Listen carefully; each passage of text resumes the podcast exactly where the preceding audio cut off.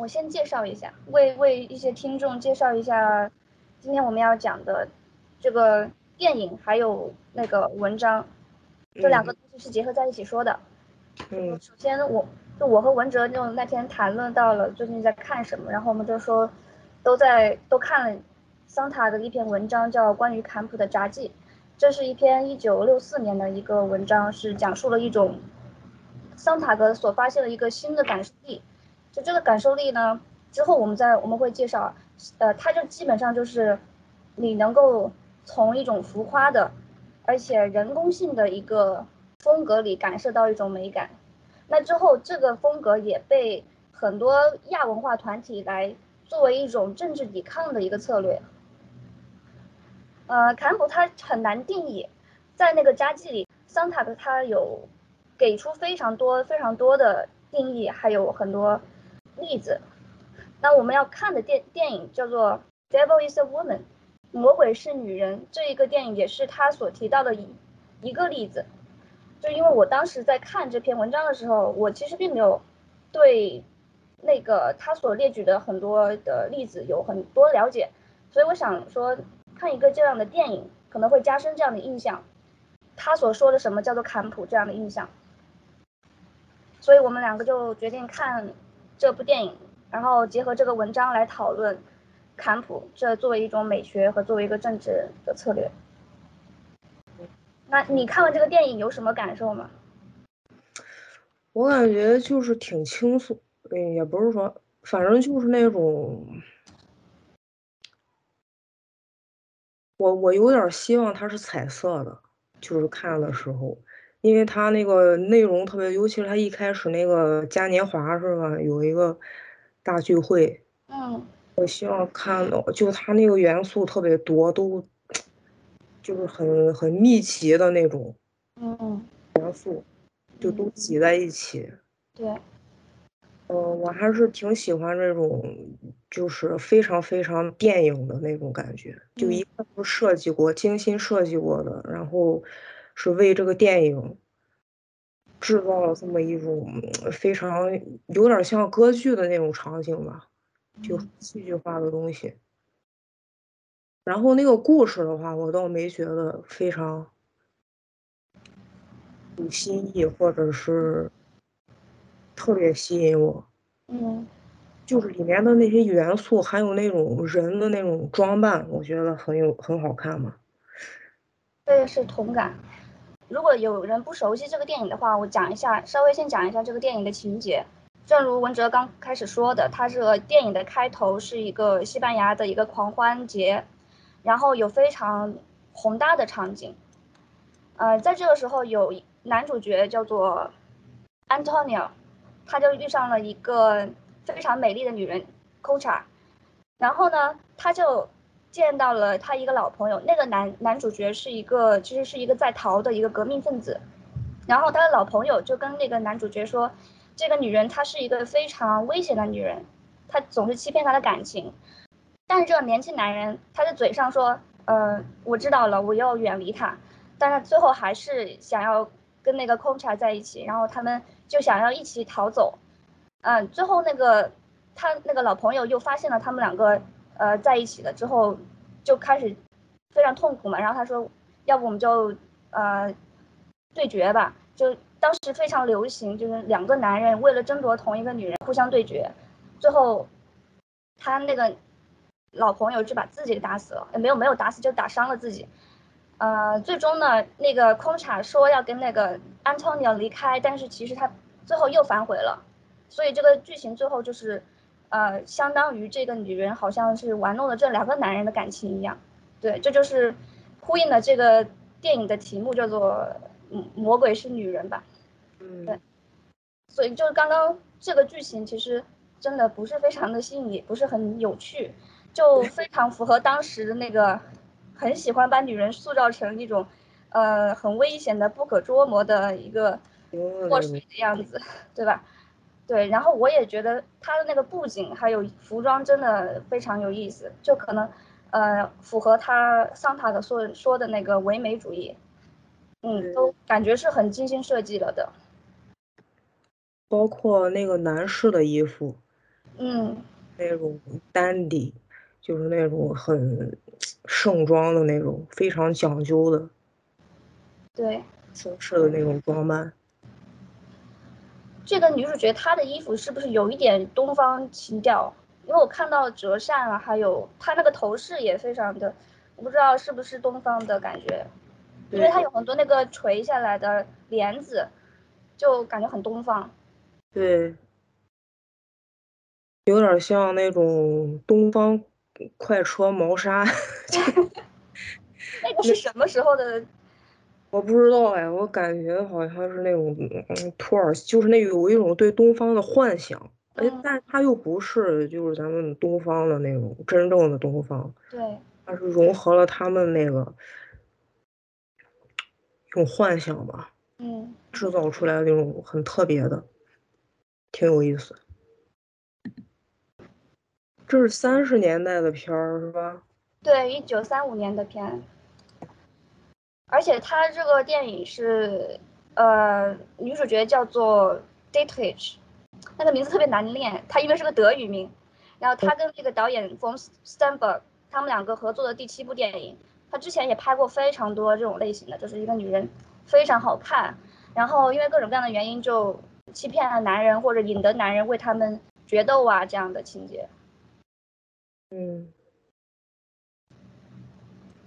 有一种女女性角色在那个年代电影，好像是二零年代的，叫 Flapper Flapper Girl，就是就就是描写了一种女性，她非常的主动，就不是那种被动的，嗯，接受男人的那种女人，就很主动，然后非常水性杨花的那种感觉。嗯，她是不是有点属于？也是有点那个 flapper 那个潮流的一个余波，波及到 后面，它也是这种这种形象，嗯，对啊，因为我刚刚就稍微查了一下当时那个年代的作品，就什么茶花女、妖妇，都都符合这样的情节，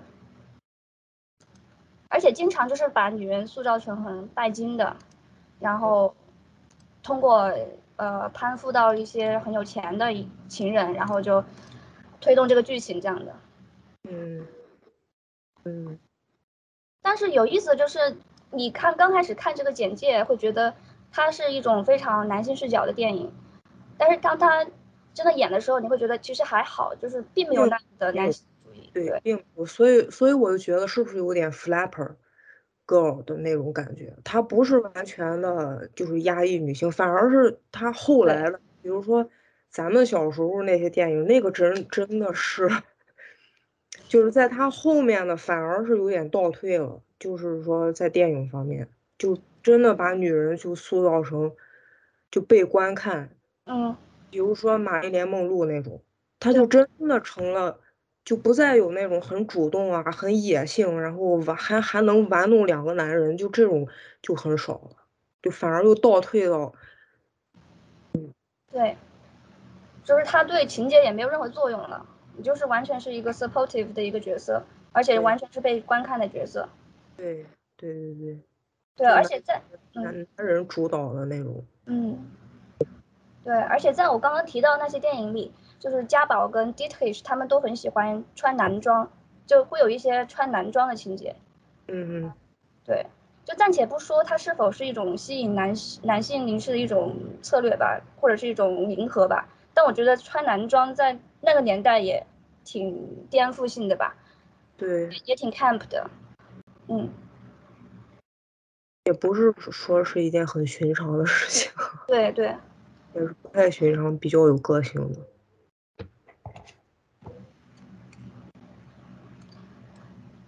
而且这个电影的女主角 Dietrich 她是一个女女同性恋，是吗？对我也很意外。家导好像也是，就是他的一个竞争对手，当时也是在好莱坞非常火的一个女演员。哦，那那就更有意思了。对。哦，那就很很复杂了，是吗？嗯。就是以一种什么样的心理去？去诠释这种这种角色，那那就很有意思。就是在电影的结尾的时候，我以为他会跟那个 Antonio 走，就是很烂俗的结尾，但没想到他们最后还是留下来了，就说我好像突然改变了主意一样，就说我不走了，很就突出一个随心所欲。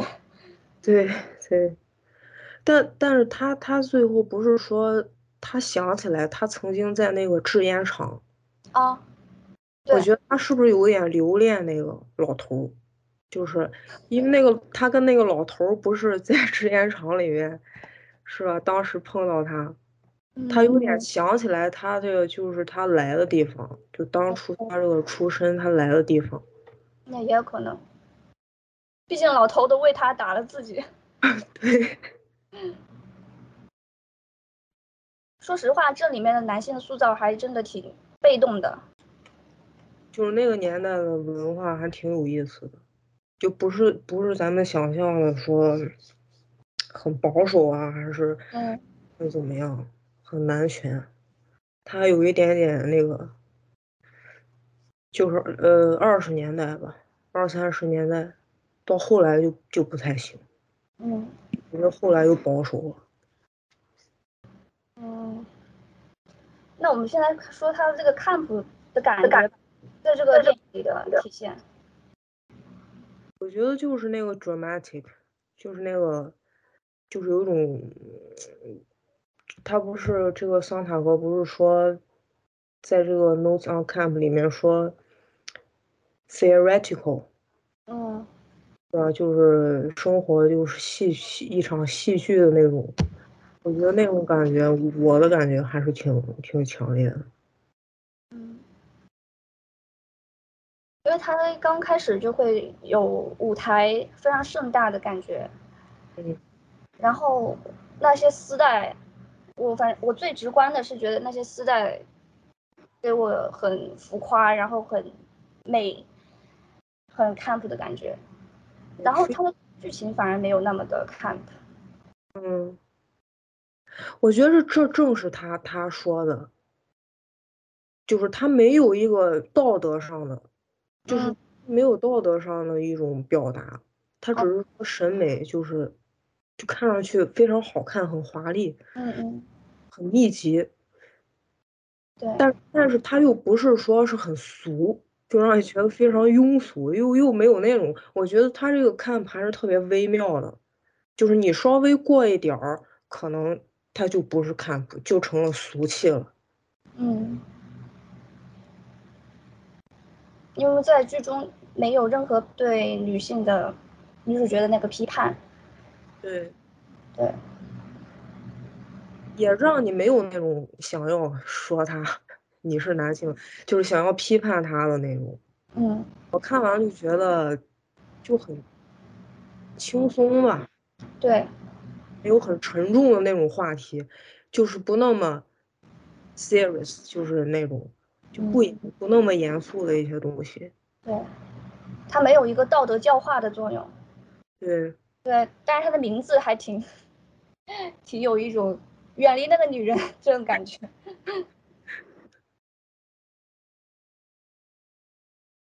你有别的感受吗？嗯，我我是非常被他的服装吸引，我觉得他那个服装就有很一点看不是的突兀，就是在他那个情节里，然后那个女性装扮的非常华丽，然后又很东方的色彩。因为她在这个我不知道当时的那个年代，她的 context 怎么样的，就是她其实并不是一个非常上流阶级的一个女性，她只是一个嗯，可能就是依赖和比较地位高的男男性调情啊，然后辗转于风月场所这种感觉。那他穿的衣服就是基本上就是非常华丽、非常盛大的。嗯，对我我也是在看网上那个图片。对，而且很多花是吧？他那脑袋上面。他那个脑袋上顶了一个非常高的一个很高的一个装饰品。嗯。很很像我让让我觉得像古代的那个中国的妃子的感觉。然后可能狂欢的那个元素也带了一点 camp。因为在就是在沉浸在那个呃场景之中了，完全的嬉戏嘛，欢乐。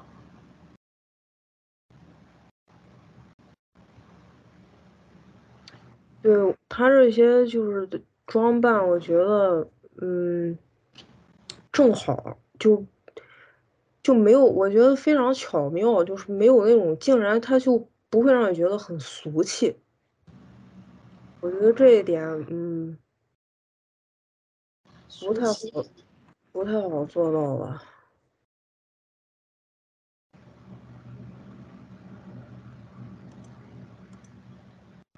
其实可能也有一点，就是我们在我们这个年代来看以前的东西，呃，多少会有一点陌生化的。让我想起桑塔的说，嗯，看不和时间也有关系，就是一部电影可能在当时是很俗的，但你过了很久之后再看，它也可能是看不的。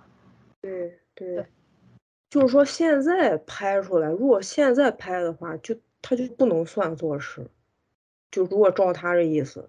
如果现在拍一个这种电影，就不能算作是 camp 是吗？嗯，我不，我觉得他应该说的是一种，嗯，你跳脱了当时那个时代，你会有更加敏锐的感觉到他的这些服装什么的，只是凸显他的女性气质，或者凸显他的一个角色，他的身份，呃，所以你会更加有对他的那个戏剧性，还有他的夸夸大性有更加好直观的了解。因为你会有一个很强烈的对比嘛，因为平常我们穿衣服不这样子，然后他穿的那么的夸张，那么的华丽，而且我还注意到那个有一个情节，就是那个老头对女主角的母亲还有她说话，然后那个女主角她就是一边，呃，有时候看看她的母亲，有时候看那个老头，她有时候她眼睛就是非常看到那个老头的时候，她眼睛就非常的呃娇媚。然后看她妈妈的时候，她那个表情瞬间就回复到了一种淡漠和计算的感觉。就是我们的视觉是囊括这三个人的，我们可以非常直观看到女主女主角的表情的变化。就是这个时候，你会看到她的那个娇媚呀、女性气质，其实是都自己呃做出来的。这也是一个很嗯看不的地方。就是说，不是咱们现在认为那种自然的表演，对，他真的是在就是就表演，可能可能是老电影也有都有这特点，就是那种感觉做事，那种感觉还挺强，就一看就是他在演戏，就不跟咱们现在的电影一样，就感觉就是很日常，就有一些比如好多文艺片儿，尤其是，我觉得现在。现在很多那种大众片都非常装腔作势，但是他不是看不，他是烂俗的那种。那个就真是装了，就演行是吧？就他想要演出那个效果，就百分百的演出那个悲伤、愤怒什么的，都都写在脸上了，非常装装出来的。嗯，我觉得他那可能，呃，关键在于他有没有展示给你，这是否是一种装饰？对，就是那种意识。对。因为就是我们平常看的那些很火的电视剧、电影，都是他想要你相信它不是装饰，但是这些电影都是在告诉你，它就是一个装扮，就是一个假假扮的东西。对对，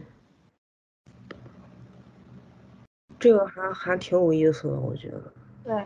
非常，哎，做演员真的是，他他挺难的，是吧？对对对，演。我觉得演戏也是很很奇妙的一件事情。你有特别喜欢的演员吗？演员啊？嗯。我喜欢雷老师。李老师是谁？利亚萨杜，就是演那个《零零七》里面那个邦德，邦女郎。哦。就是那个蓝，就《阿黛尔生活》，你看过吗？呃，我听过这个电影，女主角吗？对，看一下，我还真没看过那个零零七。我也没看过，我只知道他演了一个邦女郎，是这样子。这个电影我还一直想去看来着，《阿黛尔的生活》。对，我还有那个漫画，它是根据一个漫画改编的嘛。这个电影。说实在的，它也有亮点，但是我觉得不算是一个非常非常，就有有点问题吧。我觉得电影有点问题。为什么？你觉得问题在哪？问题就在于他他那个性爱镜头太长了点，太长了，知道吗？我都我都不想，就是最不想看了，就是那一段，因为他这个电影三个小时。对，我看了一下，三个小时。但是我每次看到那段，我都不想看，就，但是但是平时的话，我是我是愿意看的，但他那个实在是，我我感觉是导演满足自己的一个欲望，就他因为他想看，就是两个女人是什么样子，所以说他让这两个演员，而且这两个演员到后来，尤其是这个雷亚萨杜，他他就有抱怨，就是说当时很难受啊，拍这个拍这个场景的时候。就被闷在一个屋子里，就那个老头导演在那看着他们，就演很露骨的一些动作姿势，嗯，就感觉很不好。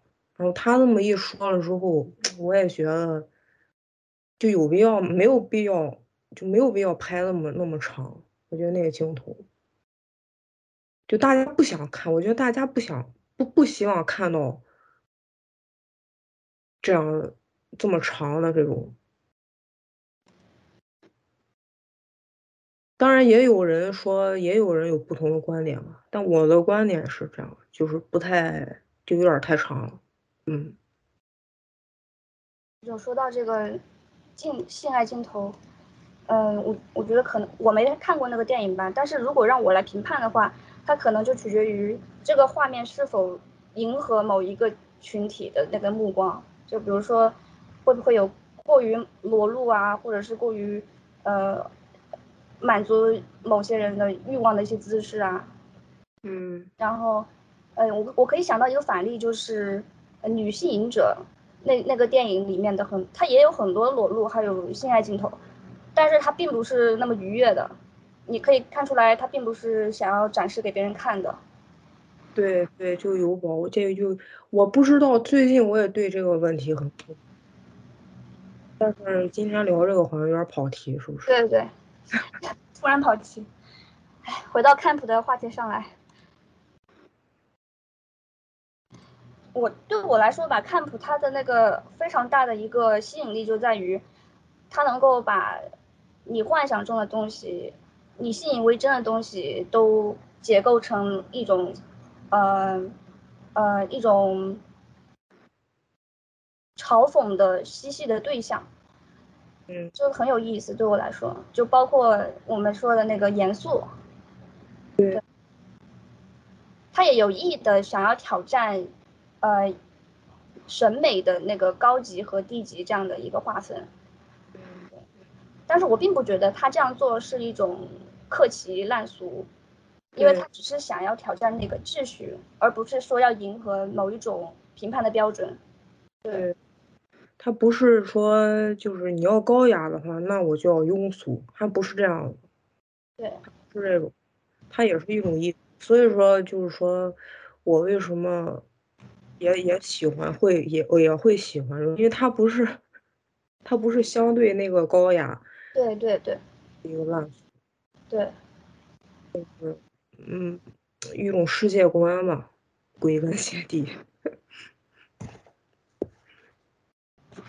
你之前提到的是莫扎特，他的他的音乐里有一点看，你可以说具体说一下吗？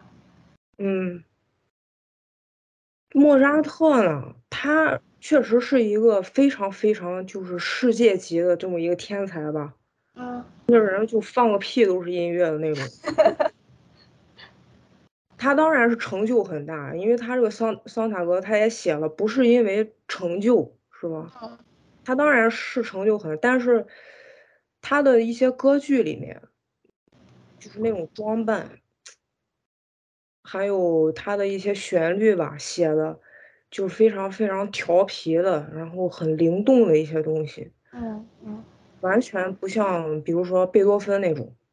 嗯，非常，你你要他跟贝多芬比起来，那莫扎特就是一个 queer，我觉得，因为贝多芬他是很阳刚的那种。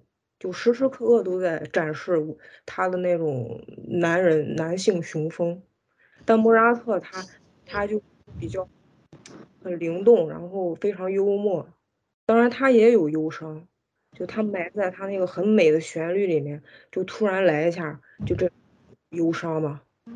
但是他也不是那种为了人类忧伤，就没有那种感觉。它是一种非常 sensitive，嗯，就是那种感觉，纯粹的忧伤。对，我不知道你看过那个他的传记没？就莫扎特传，就那个电影。没有，我要去看看。对，那个电影就把就完全我觉得就是一个坎普的风格，把莫扎特就是造塑造成那种形象，就是一个相当低俗的这么一个人。低俗。对他就是一个非常不严肃的这么一个人，嗯。是一个一九八四年的电影吗？对，叫《阿马德阿马德斯》，是不是？莫扎特传应该是。对，阿马德斯。嗯。那个那个传记也挺经典。好的。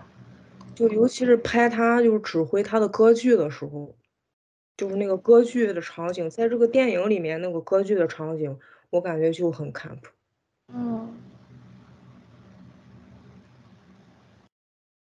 尤其是现在，就是有一些以前的那个歌剧，可能就比较传统一点。现在可能用各种各样的那种很很很潮流的一些东西来来诠释莫扎特的话，那可能有更有更多的这种很时尚啊、很调皮，然后很华丽的这种风格出来了。我觉得，我我就是。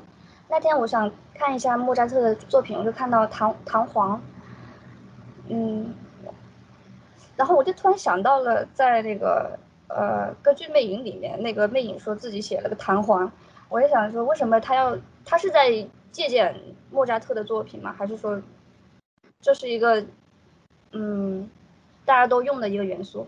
可能是一个梗吧，我觉得。哦，哎，我不太清楚。你对。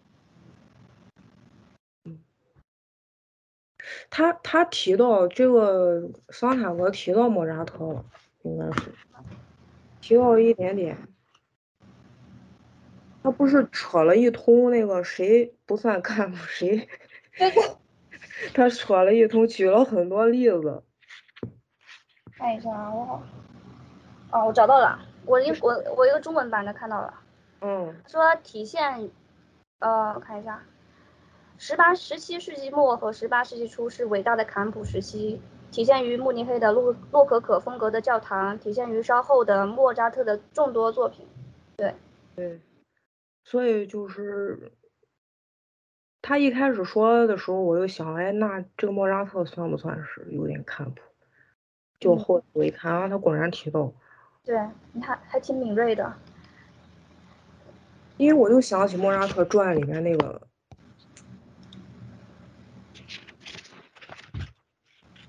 无厘头的莫扎特，那个也还挺有意思。说实话，我还我之前还觉得莫扎特可能是比较高雅的，然后他你这么一说，我觉得他还挺 camp。对，他是很高雅，是非常典雅。嗯。但是但是你又感觉不是那种，你如果说是他的安魂曲，你比如说他的最后一个作品安魂曲，那个就不 camp 了。那个就很，就是非常严肃了，因为也是一个很悲伤的一个作品嘛。但其余的，尤其他歌剧，我觉得还是很多坎普的元素，包括他这个人也有点儿。他的经历生平吗？他的性格，嗯，他是一个非常，就低俗笑话大王这么个人。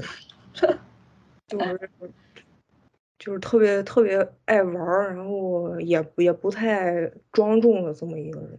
嗯，而且很有意思，我觉得你比如说贝多芬，他就特别，他就不太喜欢歌剧，他写的歌剧不太多，因为他就觉得那个很俗。嗯，你看他这样的话，那就说明这种风格可能他就有点坎普的感觉，所以贝多芬觉得意识到了。他跟他那个阳刚之气有点不符，说他就有点就排斥，就有点排斥歌曲。嗯，我这是我自己自己猜想的。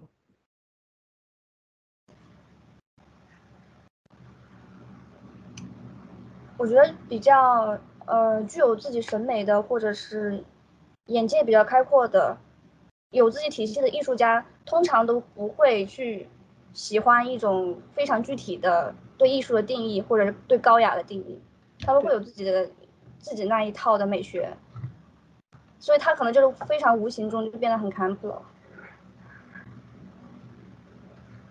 都是后来批评就评论评论家给他的这么一个。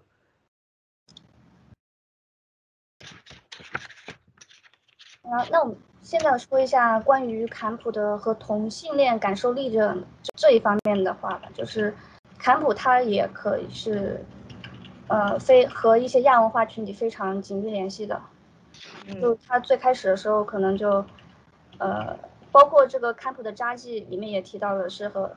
同性恋非常相关的一个美学风格，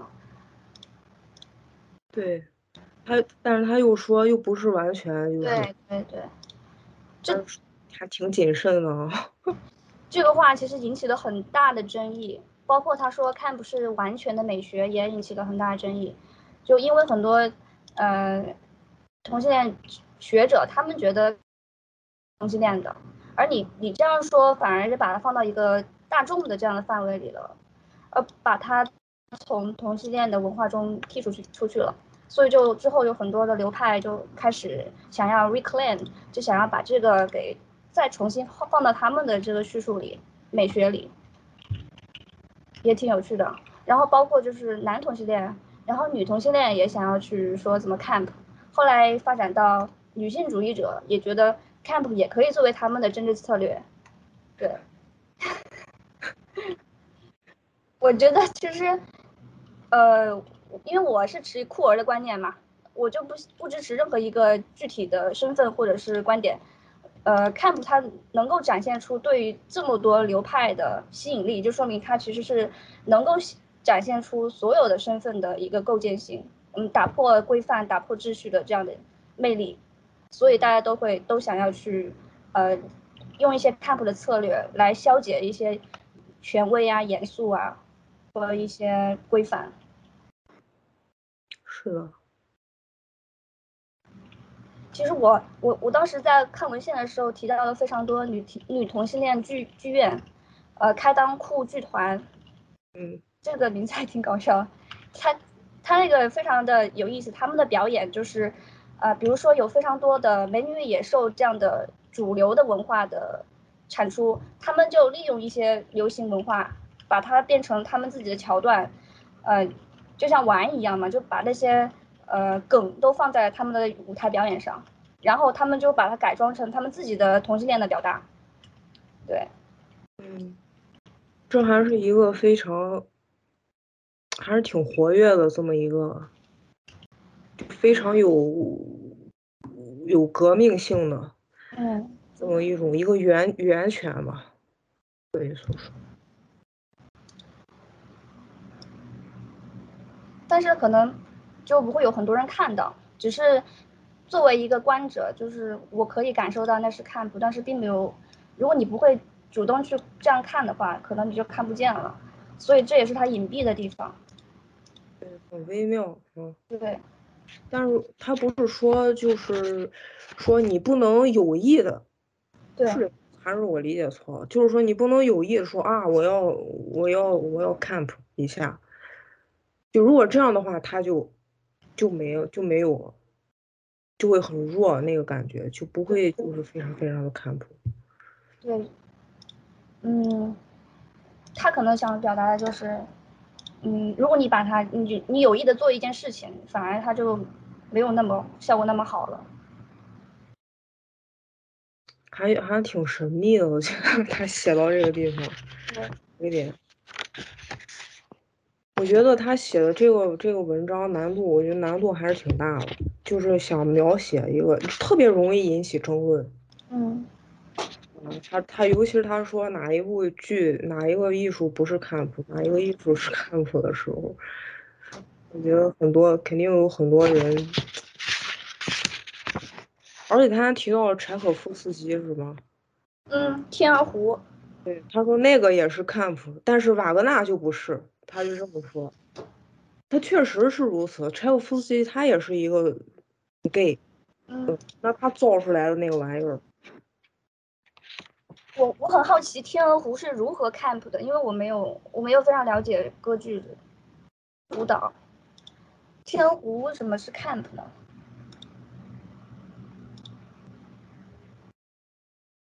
我不知道哎，怎么说应该？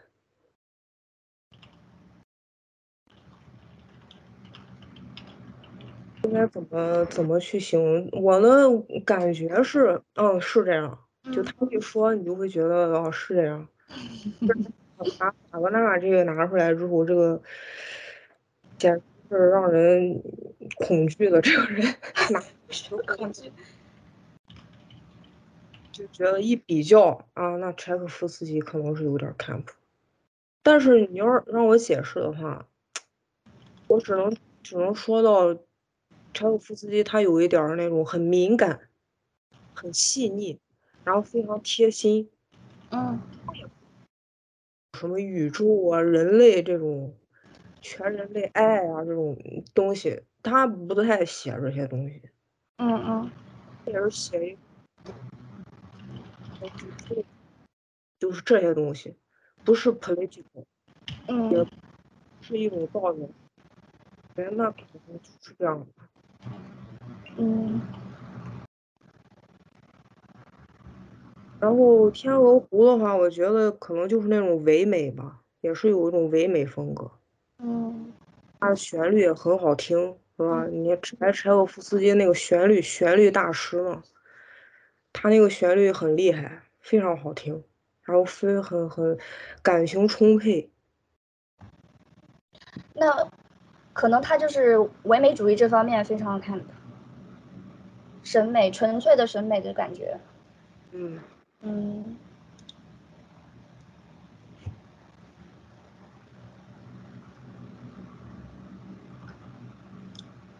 你还对一些看普电影有什么？我看的不多，因为。哦，呃，就是，就很巧的是，就在我接触 camp 做这个审美呃风格的时候。我也就看了非常多的电影是和它相关的，就是阿莫多瓦的电影，就它里面涉及到的很多都是少数群体，比如说变装变装癖者，然后还有一些呃堕胎的女人，杀把她丈夫杀了的女人，或者就是很很多女性之间的这样一些情感，她们的生活，然后他的电影就是色彩非常的明亮。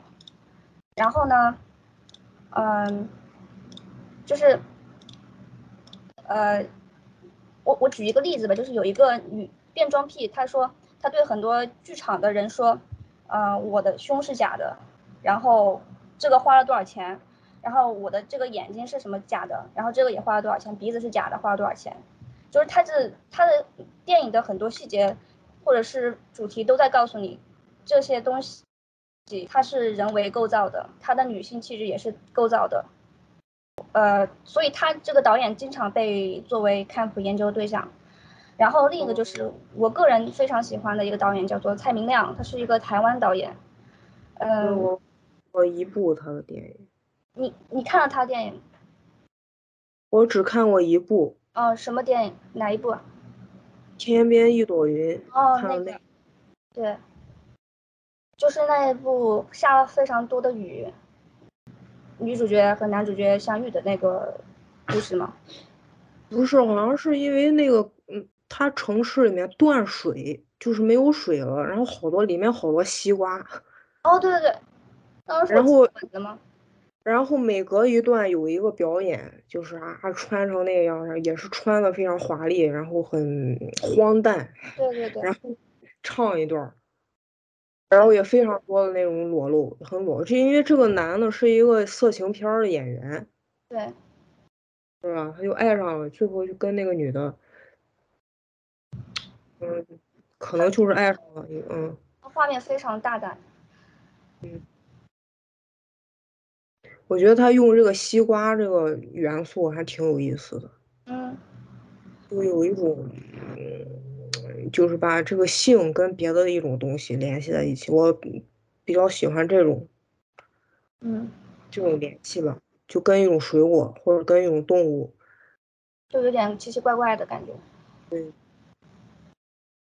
就那个女主角，她就摸着那个西瓜跟他说话，然后男主把那个西瓜给切了一点，就有点那个情色的感觉，就是制造一个洞嘛。但是他后来也只是，他也只是玩了一下。你觉得他好像是在做情色的事情，他他只是在嬉戏而已。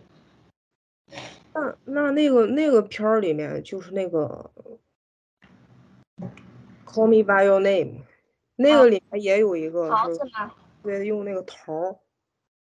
我觉得这种还挺 挺逗的，又有点搞笑，然后又有点儿，就很复杂的一种感情吧。嗯。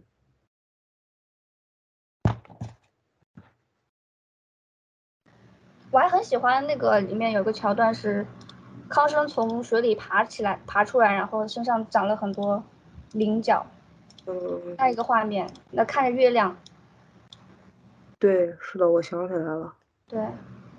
有一点儿那种动物跟动物，就色情、性跟身体，人的身体跟动物的身体，然后跟那个月亮。嗯。他没有把性限制在人的那种，对，我觉得很还是挺有意思的，嗯，一种联系吧。他的电影就是经常有突然的歌舞，嗯嗯，他现在还在拍拍新新片吗？哦，这个我倒不了解，而且那些歌舞就很鲜艳，很土，就是。故意弄一些土的元素在里面，嗯，有时候会很好笑。对，就我看他的电影，就是很享受他的镜头很慢，有时候他会拍一个女人就拍很久很久，那个女人就在走路，跟着他走路。长镜头。嗯。是长镜头吗？是是。我觉得这个这个很有意思，就一般来说那个长镜头，嗯，让我想起那个有一个电影叫《都灵之马》，嗯，那个长镜头就长到，那个是非常非常严肃的一个电影，嗯，但是长镜头给人的感觉就很严肃，你有没有觉得？就是拍很对，很凝重的那种情感的时候，喜欢怼着一个人就让他拍。但是，但是你说的这个，他又不，就有点颠覆那个长镜头的那个意义了，我觉得。嗯。我觉得他就是表现出了一种无聊，你就跟着他一起无聊，就非常行为艺术的感觉，因为并没有什么非常值得严肃对待的东西，就是对我会我会觉得很放松。嗯，我觉得你说的这个无聊，我最近也是有点体会。对，因为我最近想到人这个生病，还有这个死掉，嗯，非常无聊。就是生病，就身体的疼痛，是一个很无聊的一件事情，嗯，就很漫长，非常的无聊，就有点那种感觉。长镜头，就不值得。就是你，如果你太严肃的话，嗯。就就会被他就会被他给吞噬了，嗯，我觉得是这样。对，你说到这个，我就想起我的焦虑，就是你不把它当一回事，它就真的不是一回事。对，一般都是这样。嗯。所以说要多看一看这个 看过的电影。不要听太多的那个严肃音乐。你听莫扎特？对，我很喜欢莫扎特，就是因为他。但是我也很喜欢贝多芬。嗯。我还记得我第一次听到那个马勒的时候，马勒他也是严肃、严肃、很严肃的生死，就是这些问题。哦，那种感觉就是，他听完就第一次听嘛，因为也没接触过，听完的那种感觉就是很，就整个人就沉浸在他的那个。很宏大，很宏大，但是但又很很悲伤的这么一个感觉里面。他不是说彻底彻底完蛋，就是彻底完了，就是你很绝望，也不是很绝望，就一种很奇怪的那种感受，就完全跟这个，我觉得就是这个看普所要批判的那个那个感 那个对象，我觉得，嗯，就非常沉重。对，就是因为这个，很多时候我都听不下去非常严肃的音乐。我好像我更喜欢听的是印象派的音乐，就是 Sati 这个，嗯，嗯，就经常让他在让他自己在播德彪西的。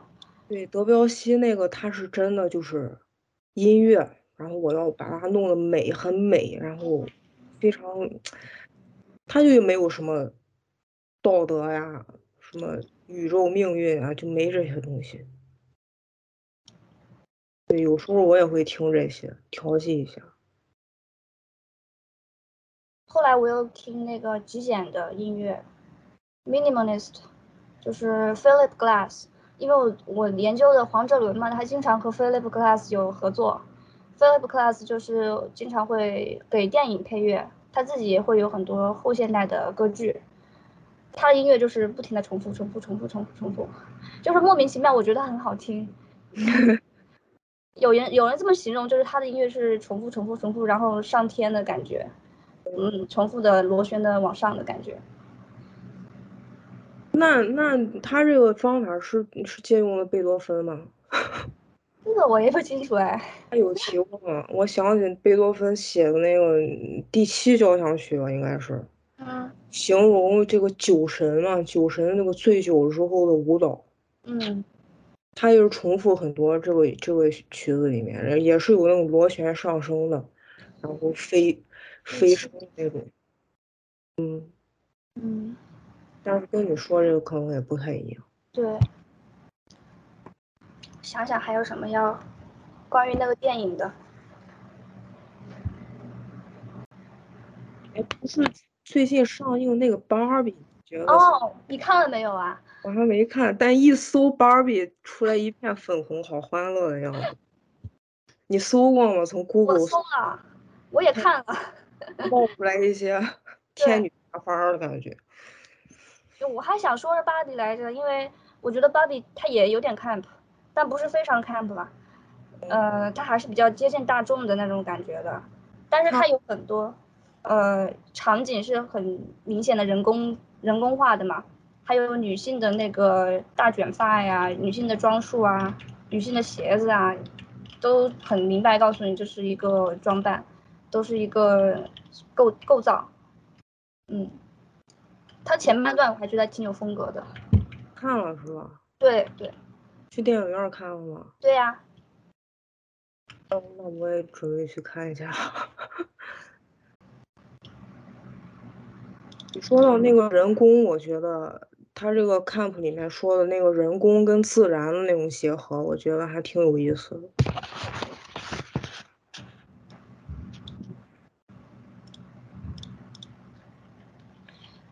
Camp 就是很难的是你不能表达它，很难表达它，你就能意会，看到他就说，哎，就是 camp，但你要真正的说他，觉得好像在污染他一样。你你你遇到过这种人吗？就是说，你一看他是一个坎普风，就无论穿着还是穿着方面，嗯，就有这种人吗？你周围？我我周围，我就我就能想到的就是我看的一个戏剧，最近看了一个音乐剧，叫做《Angry Inch》，它还挺 camp 的，因为它本来那个剧就很 camp 嘛，它说的就是一个变性人的故事嘛。然后他是一个男扮，他开始唱歌的时候是一个男扮女装的样子，他的搭档是一个女扮男装，然后他们声音都是做出女性和男性的声音，就完全反过来了。但我我生活中还挺少见，还挺挺少见的。对。哦，我我对对，我可以说这个生活中的例子了，因为我我还挺想说一下，就是国内男同性恋他们的 camp 的这个表现的。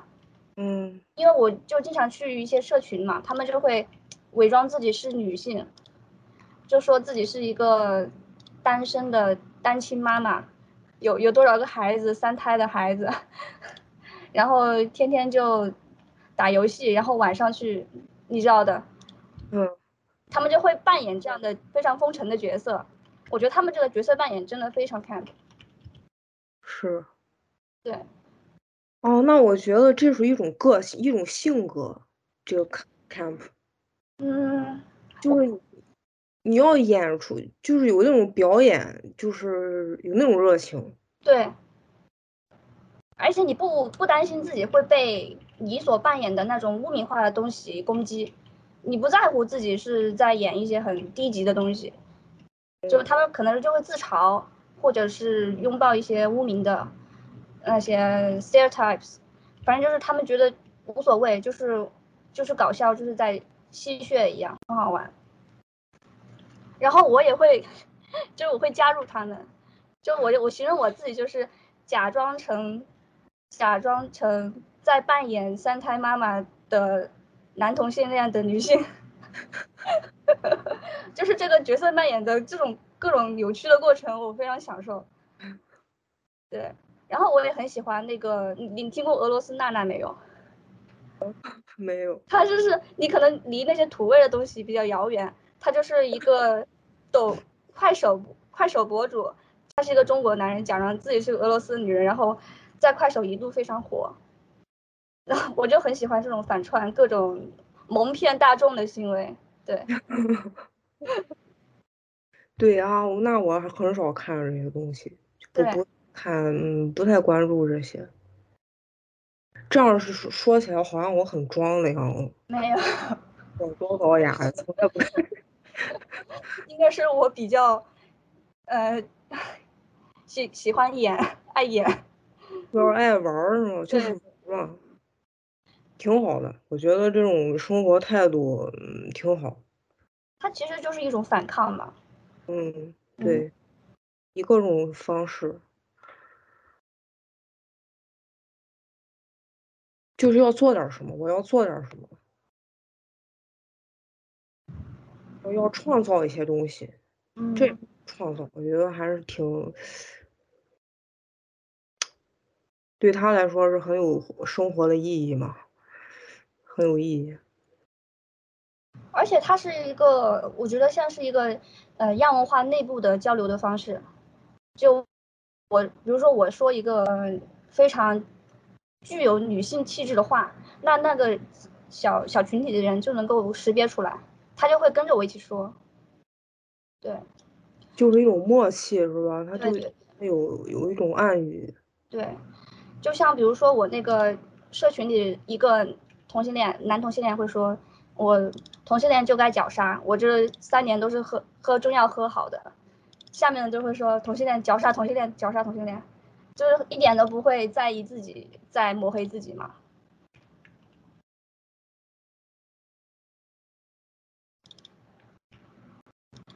我觉得他就很符合那个巴特勒说要颠覆异性恋霸权的话，就是要非常非常极端，非常非常夸张，你把那个系统弄得压力非常大，就崩溃了。对，听你这样说，我觉得我有很多想法，我就非常就对我来说还是挺有挑战的一个，因为我看这个。这个桑塔格写了这个，我就觉得他他就一个劲儿在讽刺我，讽刺我啊！你听那个这么严肃的东西，然后你看生活其实没有没有什么可严肃的，就是有一种这种，嗯，但是我比较惊讶的是他在后面说这个波普艺术不是 camp，波普艺术，对，因为我一开始想的是安迪沃霍算不算？他就我的感觉，他已经非常非常的 camp 了，但是他的后面又说，波普艺术也是 serious。我你研究了那个安迪沃霍吗？我没有研究安迪沃霍，我只是我可能是写了他一点点，但是深入研究的话没有。我也我也就是稍微接触了一点，但是没有深入研究他。但是我觉得，如果像我这样理解的话，他可能还真挺 camp 的。对呀，就我也觉得他已经非常 camp 了，但是他这边说，他说这个波普艺术 flat and dry，more serious，这样的。其实他在那个反对阐释这一本书里也有一章，有一篇文章，就是呃，他他自己解读了一部电影，叫做《银炉》，其实是热血造物，不知道为什么把它翻译成《银炉》，就是这个这个电影是非常波普艺术的，然后他就是有一种认可他的感觉，而且他把这部电影跟坎普联系在一起了。对我不就是我就是不是很理解为什么他要觉得波波普艺术有一点有点争议吧？嗯，因为他说的是原话这么说的，波普艺术更单调、更枯燥、更严肃、更冷淡，最终是虚无主义的。对啊，他他是不是说就是他有点消极？就是说波普艺术他有点消极？对，就完全冷。结构了没了，嗯，他不是坎普的那种，很很乐观，然后非常快乐的那种，可能就是坎普会有一点欢乐吧，嗯，有幽默的感觉，对，当然他也不可能，我觉得也不可能说这一篇文章就代表着所有坎普的定义了，就是当坎普肯定是在变化的。他可能也不是非常的全面，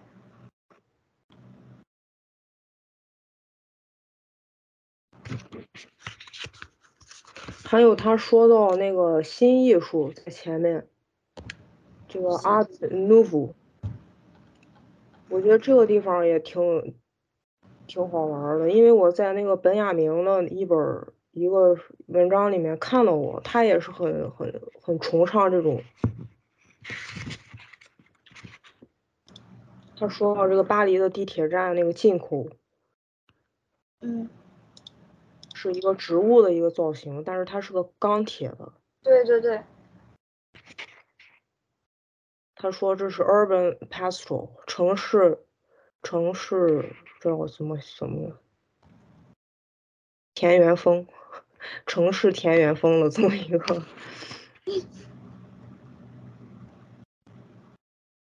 我觉得这一块也是比较有意思的，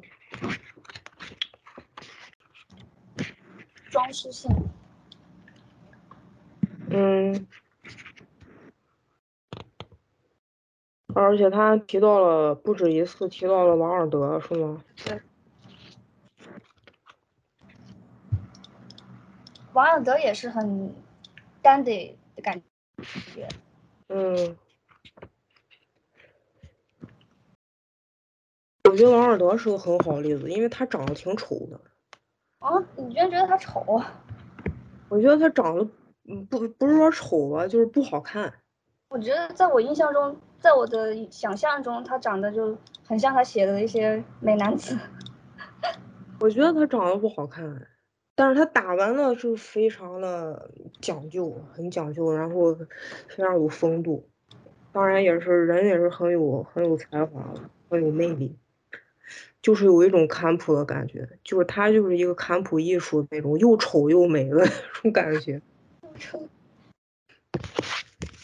对你说的王尔德，我看到他那个文章里说，王尔德表示他志在配得上他的青花瓷器，或声称一个球形门把手门把手能与一个油画一样让人赞叹，就说明他不是，呃，无论什么样的，呃。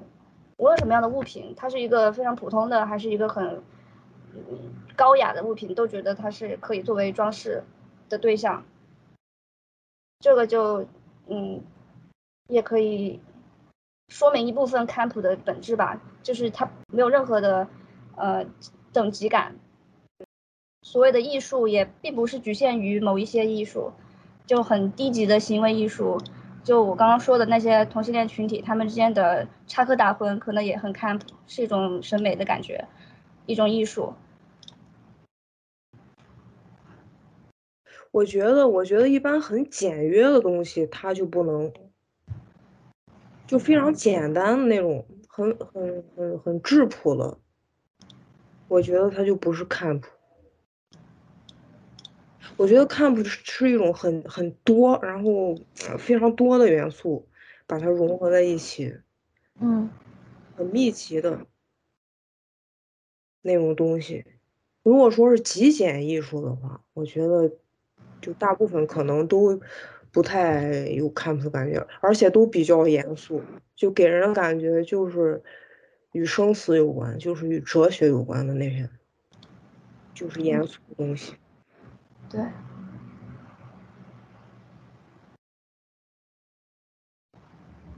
后电影也是这样，像那个伯格曼电影，我就觉得完全不堪。对，但是它是很好的电影啊。对，嗯，是。太沉重了。是。就是那种文艺片的感觉，对对，文艺片好像都不太。尤其是欧洲那些那种，现在可能还不是很多了。以前啊，出来很多那种新浪潮之类的。